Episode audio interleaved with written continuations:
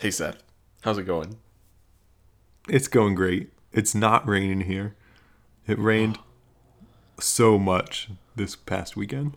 I know, and it was same here, and we had a beautiful Richmond spring day, about mid to high 60s, no clouds, no humidity, no bugs, no pollen, well at least that I was aware of. Just perfect. and what a better way to cap off a perfect day than spend it with you. I'm blushing. Good. You better, because I'm about to ask you a very embarrassing question. What would you do in this particular situation? Would you want to be a judge on America's Got Talent or a judge on So You Think You Can Dance? Well, I know nothing about dance.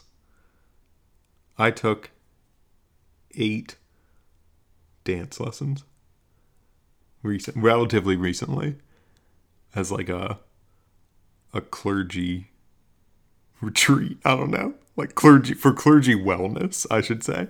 And I'm pretty bad. I already forget everything that we learned. so I guess I'm gonna have to go with America's Got Talent. I just wish that it was called America Has Talent. Isn't ha- so? It's I guess with the the apostrophe s there, it's uh America has got, Has talent. talent. Yeah, which is terrible. But so in your definition, it should be just America's talent. No, it should just be America Has Talent. Oh, that's not catchy. We apparently don't have grammar. That's true. Don't got none grammar. But see, okay, I think on America's Got Talent, I would be the Howie Mandel judge that just was like, "Ah," and reacting like so animated to everything I see because I would just be so impressed all the time. Also on America's Got Talent, I almost to a T cry every time they hit the golden buzzer. Like whatever formula that the producers have developed for uh, for like heightening the emotional uh, tone and energy, it's it's me. They hit me right in the gut every time.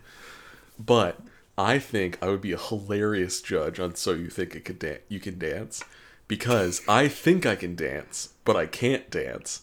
And so I would just also have those same reactions, then like BS my way through you know some sort of critique of this amazing dance performance or I'll be like, "Well, that was incredible," and the other judges would be like, "This was garbage," and here are all the reasons why, and I'll have no idea.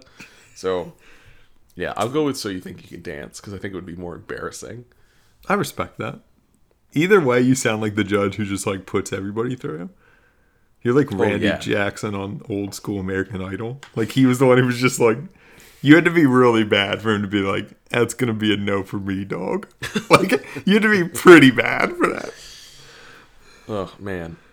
Well, I think we got to get to the scripture, dog. So, what a segue. Why don't you go ahead and read our passage from Acts 11 for us? I'd love to. This is Acts 11, just like he said, verses 1 through 18 from the Common English Bible. The apostles and the brothers and sisters throughout Judea heard that even the Gentiles had welcomed God's word. When Peter went up to Jerusalem, the circumcised believers criticized him. They accused him, You went into the home of the uncircumcised and ate with them. Step by step, Peter explained what had happened. I was in the city of Joppa praying when I had a visionary experience. In my vision, I saw something like a large linen sheet being lowered from heaven by its four corners. It came all the way down to me. As I stared at it, wondering what it was, I saw four legged animals, including wild beasts, as well as reptiles and wild birds. I heard a voice say, Get up, Peter. Kill and eat. I responded, Absolutely not, Lord. Nothing impure or unclean has ever entered my mouth. The voice from heaven spoke a second time Never consider unclean what God has made pure. This happened three times. Then everything was pulled back into heaven. At that moment, three men who had been sent to me from Caesarea arrived at the house where we were staying. The Spirit told me to go with them, even though they were Gentiles. These six brothers also went with me, and we entered the man's house. He reported to us how he'd seen an angel standing in his house and saying, Send to Joppa and summon Simon, who's known as Peter. He will tell you how you and your entire household can be saved. When I began to speak, the Holy Spirit fell on them, just as the Spirit fell on us in the beginning. I remembered the Lord's words John baptized with water, but you will be baptized with the Holy Spirit. If God gave them the same gift he gave us who believed in the Lord Jesus Christ, then who am I? Could I stand in God's way? Once the apostles and other believers heard this, they calmed down. They praised God and concluded, So then God has enabled Gentiles to change their hearts and lives so that they might have new life. Thanks for making your way through that, Seth. I know it was another long passage, apparently on brand for me recently, but I think this story is really important. So, tell me what stood out to you. Okay, so like I'm relatively familiar with this, but I never understood why there's a linen sheet that hmm. gets lowered from heaven. Like that just seemed like I don't know what the purpose of the sheet is, and like and there's a whole line like describing the, the linen sheet. I saw something like a large linen sheet being lowered from heaven by its four corners, and I'm like, "Wh- Yeah. Okay. I would assume it's because it's, you know, Palestine and it's hot. And you don't want to you don't want like a flannel sheet. You want a lightweight sheet. that, that makes sense. Yeah, there's some very specific imagery here that I'm not going to pretend to like totally know or understand the background of. The way I, f- I picture it in my mind is like a tablecloth coming down with all the food on it. And especially in a space where tables were and chairs were not common, but f- eating usually happened around a table that was just on the ground. I'm wondering if that's part of the imagery is like kind of setting a meal before Peter. I don't know. I, I'm really hmm. curious. I, hmm. and I, I I probably should have gotten answers to that question, but I didn't. So here we are. That's okay. That the meal idea makes sense given the rest of the context. Like what Peter couldn't eat because it was unclean, he can now eat because it's clean. Yeah, that makes that makes sense to me. I just think it's like a strange detail that just serves to get us to the animal part, right? Like then he sees the animals and the sheets are like gone. It's like okay, whatever. But that's okay sometimes things just get lost like over time and i think like that's something that probably made a lot more sense to like the author of luke acts and that audience than it does to us now we're like why is there a sheet coming down okay, so I did a quick search. This word for linen sheet is only found in the New Testament in where this story happens in the text in Acts 10 and then where we just read it where Peter's retelling the story in Acts 11. So we don't have much of a comparison anywhere else as to, you know, a, a an equivalent word or usage at least in the New Testament. There is the implication of like something large, like, like I think there's a like a large hmm. sheet is is is right. So it's like think of like a sail or something of Okay. that scale. Because I, I think in, in thinking about it like a meal, I was thinking about like a picnic blanket. yeah yeah that's what i but was maybe thinking, but, this is, maybe like, just thinking hmm. like something enormous is, is like maybe circus one of the takeaways. Yeah. With all the circus animals ready to eat. Wait, yeah Oh. okay no that's helpful it's interesting it only occurs there too I love words that only occur in certain places. Same Okay, back to the text. Okay. We highlighted this experience with Peter having this this feast of food that was previously forbidden for him to eat, laid before him, and then three times a voice telling him, "Eat, eat, eat." Uh, it then translates to kind of after he comes out of this trance is the word that's that's used uh, in some translations, or here it says a visionary experience, but it's really a trance. and he has this experience where comes out of the trance, and these men from Caesarea had come seeking Peter to come with them to Cornelius's house.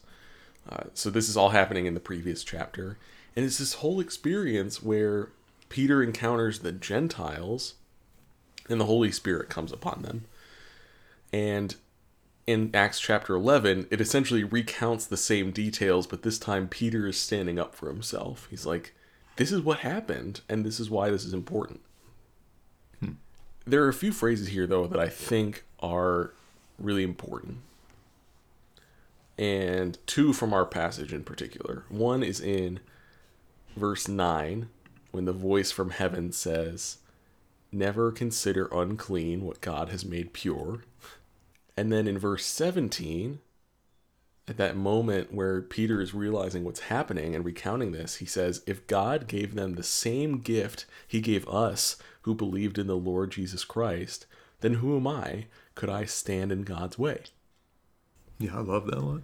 I know, it's so good. And the story serves to kind of open the door in the book of Acts to see a movement that had been limited among the Jewish people it, it now bridges the it now bridges the animosity that occurred between Jews and Gentiles at the time. And I don't think we have the bandwidth to kind of go into that division necessarily.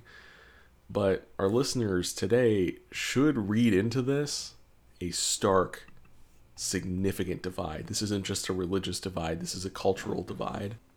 It has to do with a history of exile and oppression and feelings of ownership of the land of Palestine uh, and all that that stood for. It has to do with the dynamics of empire and being a, a community that was again oppressed under a powerful foreign ruler.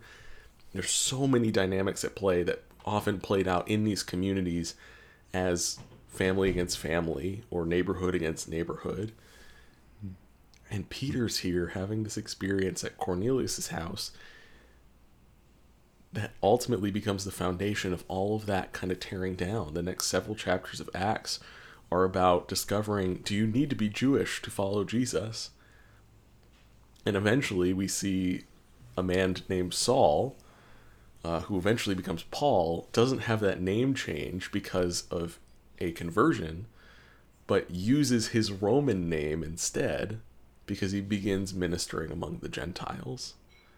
Hmm. This person who had Roman citizenship, but also a, a deep Jewish faith, had both names, and that his name changes when he leaves Israel to start ministering among the Gentiles. He then begins going by Paul. It's at that point. There's so much about cultural inclusion and so many different dynamics at play here. But we got a little bit more info there and highlighted some yeah. other things. What stands out to you from that stuff? Okay, well here here's a pop quiz first. Oh no. Do you know where else Joppa is mentioned in the Bible? It's Jonah, isn't it? Yeah. Yeah, yeah. I always thought that was really interesting because like both this and that story are kind of about about opening up, you know, who's in mm. and who's yeah. out, right? Yeah. Yeah, like Jonah doesn't want to go. He doesn't want like he he goes to Joppa first before he gets on the boat to go to Tarshish, like to run away. So it's like Joppa like is this place where the grace of God is is bigger than everybody once thought, right? That was good. You see, I I put that pop quiz on you, and you you aced it. I'm ready. One one of one, one hundred percent. Right. Don't ask me anymore. I'm not risking my streak. okay, so Seth, I think we're right on the edge of a question of the question that we all know we're going towards. The question of what's the point. So I don't want to understate how significant the Jewish Gentile divide was. Like it would be understating it to compare it to you know Democrats eating with Republicans. It's so much deeper than that. Although it feels like that's getting closer and closer every day. It, even that's not a good parallel because it's cultural opposition in the midst of the same spaces, the same neighborhoods, the same towns. I mean, maybe we need to think back to the Jim Crow South or other dynamics at play where communities that have deep roots in places also have deep roots in hating each other. Yeah. Hmm. And again, it, it is still a different dynamic because of the power. It's it's it is its own thing. I'm just trying to get us a little closer. But back in chapter 10, when this story actually happens, Peter says something really interesting when he finally gets to Cornelius's house, when he gets to this place where he's been invited and eventually eats. He says in Acts 10:34, and this is from the CEB. He says, "I really am learning that God doesn't show partiality to one group of people over another." Truly God shows no partialities. How I how I learned it. It's probably NRSV. Yeah. you probably just read CEB. Yeah. Yeah. And I'm wondering, Seth, in light of the draft decision released by the Supreme Court or leaked out of the Supreme Court that will surely, in some form, even though it's not finalized, uh, do what many expected and overturn Roe v. Wade. In the midst of that debate, people of faith on many different sides of this seem to look at people with a different perspective and question how they could be a person of faith. I will admit that that that has been part of my thought process, part of my conversations is really struggling to see how people so earnest in their faith can see something like this so differently and let it translate to such poisonous hatred. Hmm. Hmm. This passage to me challenges me because it asks me the question who do I think that salvation isn't for? I think that's the question I we need to explore. is who do we think all of this is not for? Oh, okay. I think I think we need to explore it. And my unwillingness to actually evidences how deeply we need to. Like the more I push back, the more I think that yeah, I probably need to answer that question. And to be clear, I'm not asking us to do it necessarily in the context of the abortion debate. Yeah, right I understand. I've been really yeah. struggling with the fact that God's agape, as we talked about a few weeks ago, that I don't get to determine who that's for. yeah. As much as I want to be the gatekeeper for that. I guess the related question for me is like when you like give communion, when you distribute it, you know, who gets a piece, right? Who gets a slice or a drink? You know, are some people not worthy? Who's in, who's out? Is that up to me to decide? Do I have some role to try and like you know guard communion in some way? Yeah, I think those are intertwined questions for me. Like who do I think's in who do I think's in this Jesus following camp? And who do I think gets communion? Like those are twin questions for me. If I'm being honest, Seth, I think one of the things that's on my mind is is situations of abuse in the church. And I have both witnessed this and experienced this directly in I've witnessed and experienced it uh, myself in like the forms of emotional and spiritual abuse. Um, and I know those that I love and care about who have um, experienced it to a really, really damaging extent too. And I was listening to fellow Messiah alum and fellow podcaster Drew Hart uh, and Jarrod McKenna on their podcast, the Inverse Podcast, with author Laura Barringer, who came out of Willow Creek Church outside of Chicago and has written a lot with uh, her dad, actually, Scot McKnight, who's a relatively well known theologian. They wrote together a book called uh, A Church Called Tove, playing on using the Hebrew word for goodness. That's really common in the Hebrew Bible. So in their conversation, they talked about the work of another another writer about clergy abuse named Chuck DeGroat, who writes about narcissism in hmm. pastoral hmm. ministry in particular and the effects that it has on the church. And his research has indicated that all pastors, all pastors demonstrate signs of narcissism. Every single one. And they were talking about it on the air and they were like to some extent i get it because you you feel comfortable speaking for god in a, in a particular situation. But it also like like if that's part of our common personality trait if that's the common thread that runs through all of us there's a lot of damage that can be done. Hmm. And honestly if i'm coming back to it you know i know i'm not i'm no perfect clergy person but it's really hard for me to think about my peers who abuse that power and think about salvation being for them.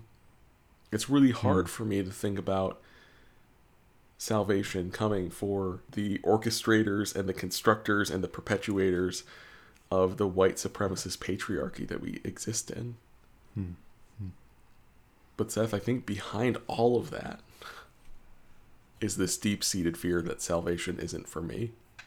Not necessarily because of things that I've done or haven't done, but because of how I know I'm connected to the world and the culture around us, things my people have done to other people,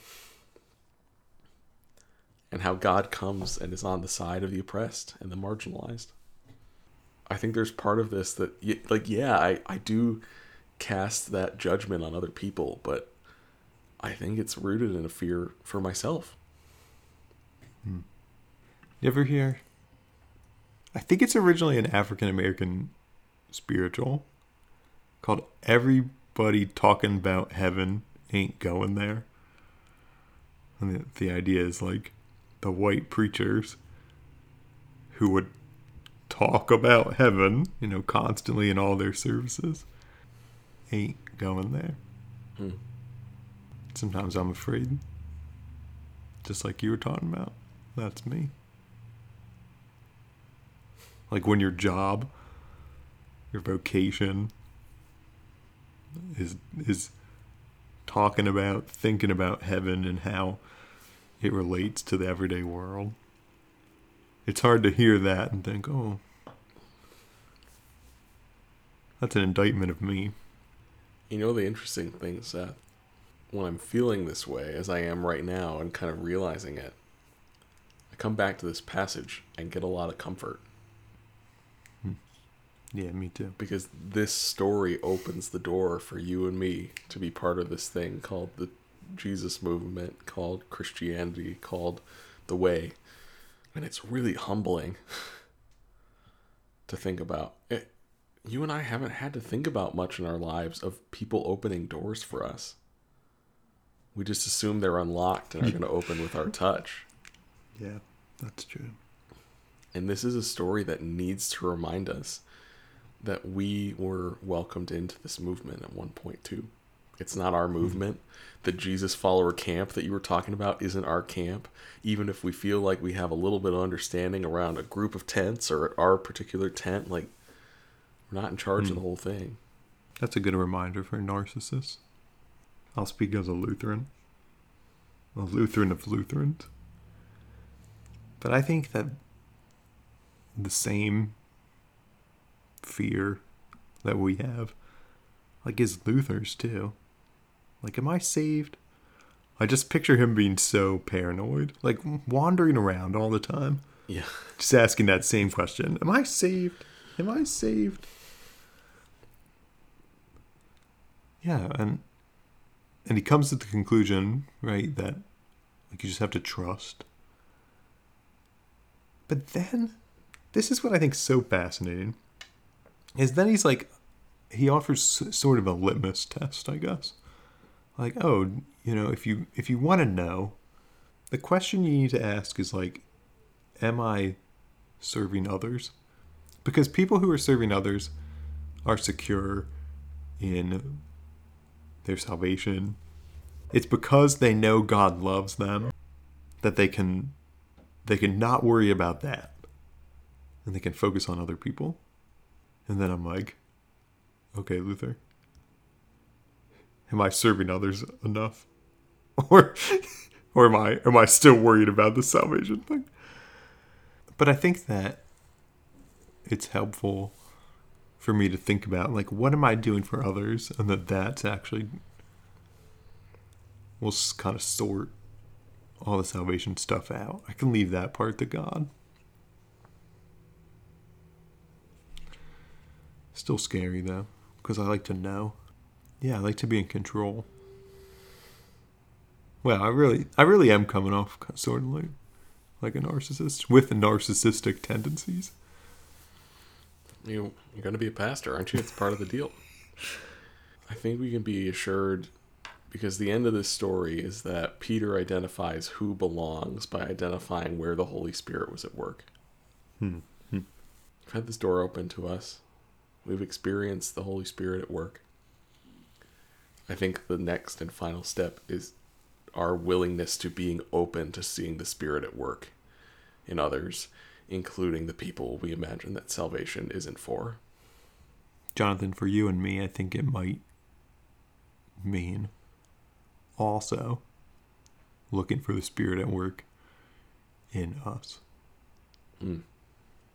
Let me pray for that because I'm sure going to need some help with that. Yeah, me too. Let's pray. God who shows no partiality, we give you thanks for that linen sheet that opened so many doors. Doors for new communities in Palestine and the ancient world. Doors for us to belong to you. I pray that you give us eyes to see the Holy Spirit at work wherever she may be active in our world, in the communities we despise, and in ourselves. Mindful of the many names by which your children cry out to you from all over the world, I pray in the name of the one who told us that we would be born of water and the Spirit, Jesus Christ. Amen. Amen. Thanks for tuning in, everyone. Next week, we're also talking more about the Holy Spirit. We're looking at a passage in John when Jesus promises the paraclete or the advocate. But, Jonathan, thanks for walking us through that story. Thanks for helping me tell it.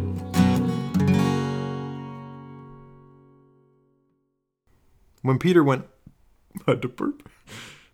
And again, I knew it was coming.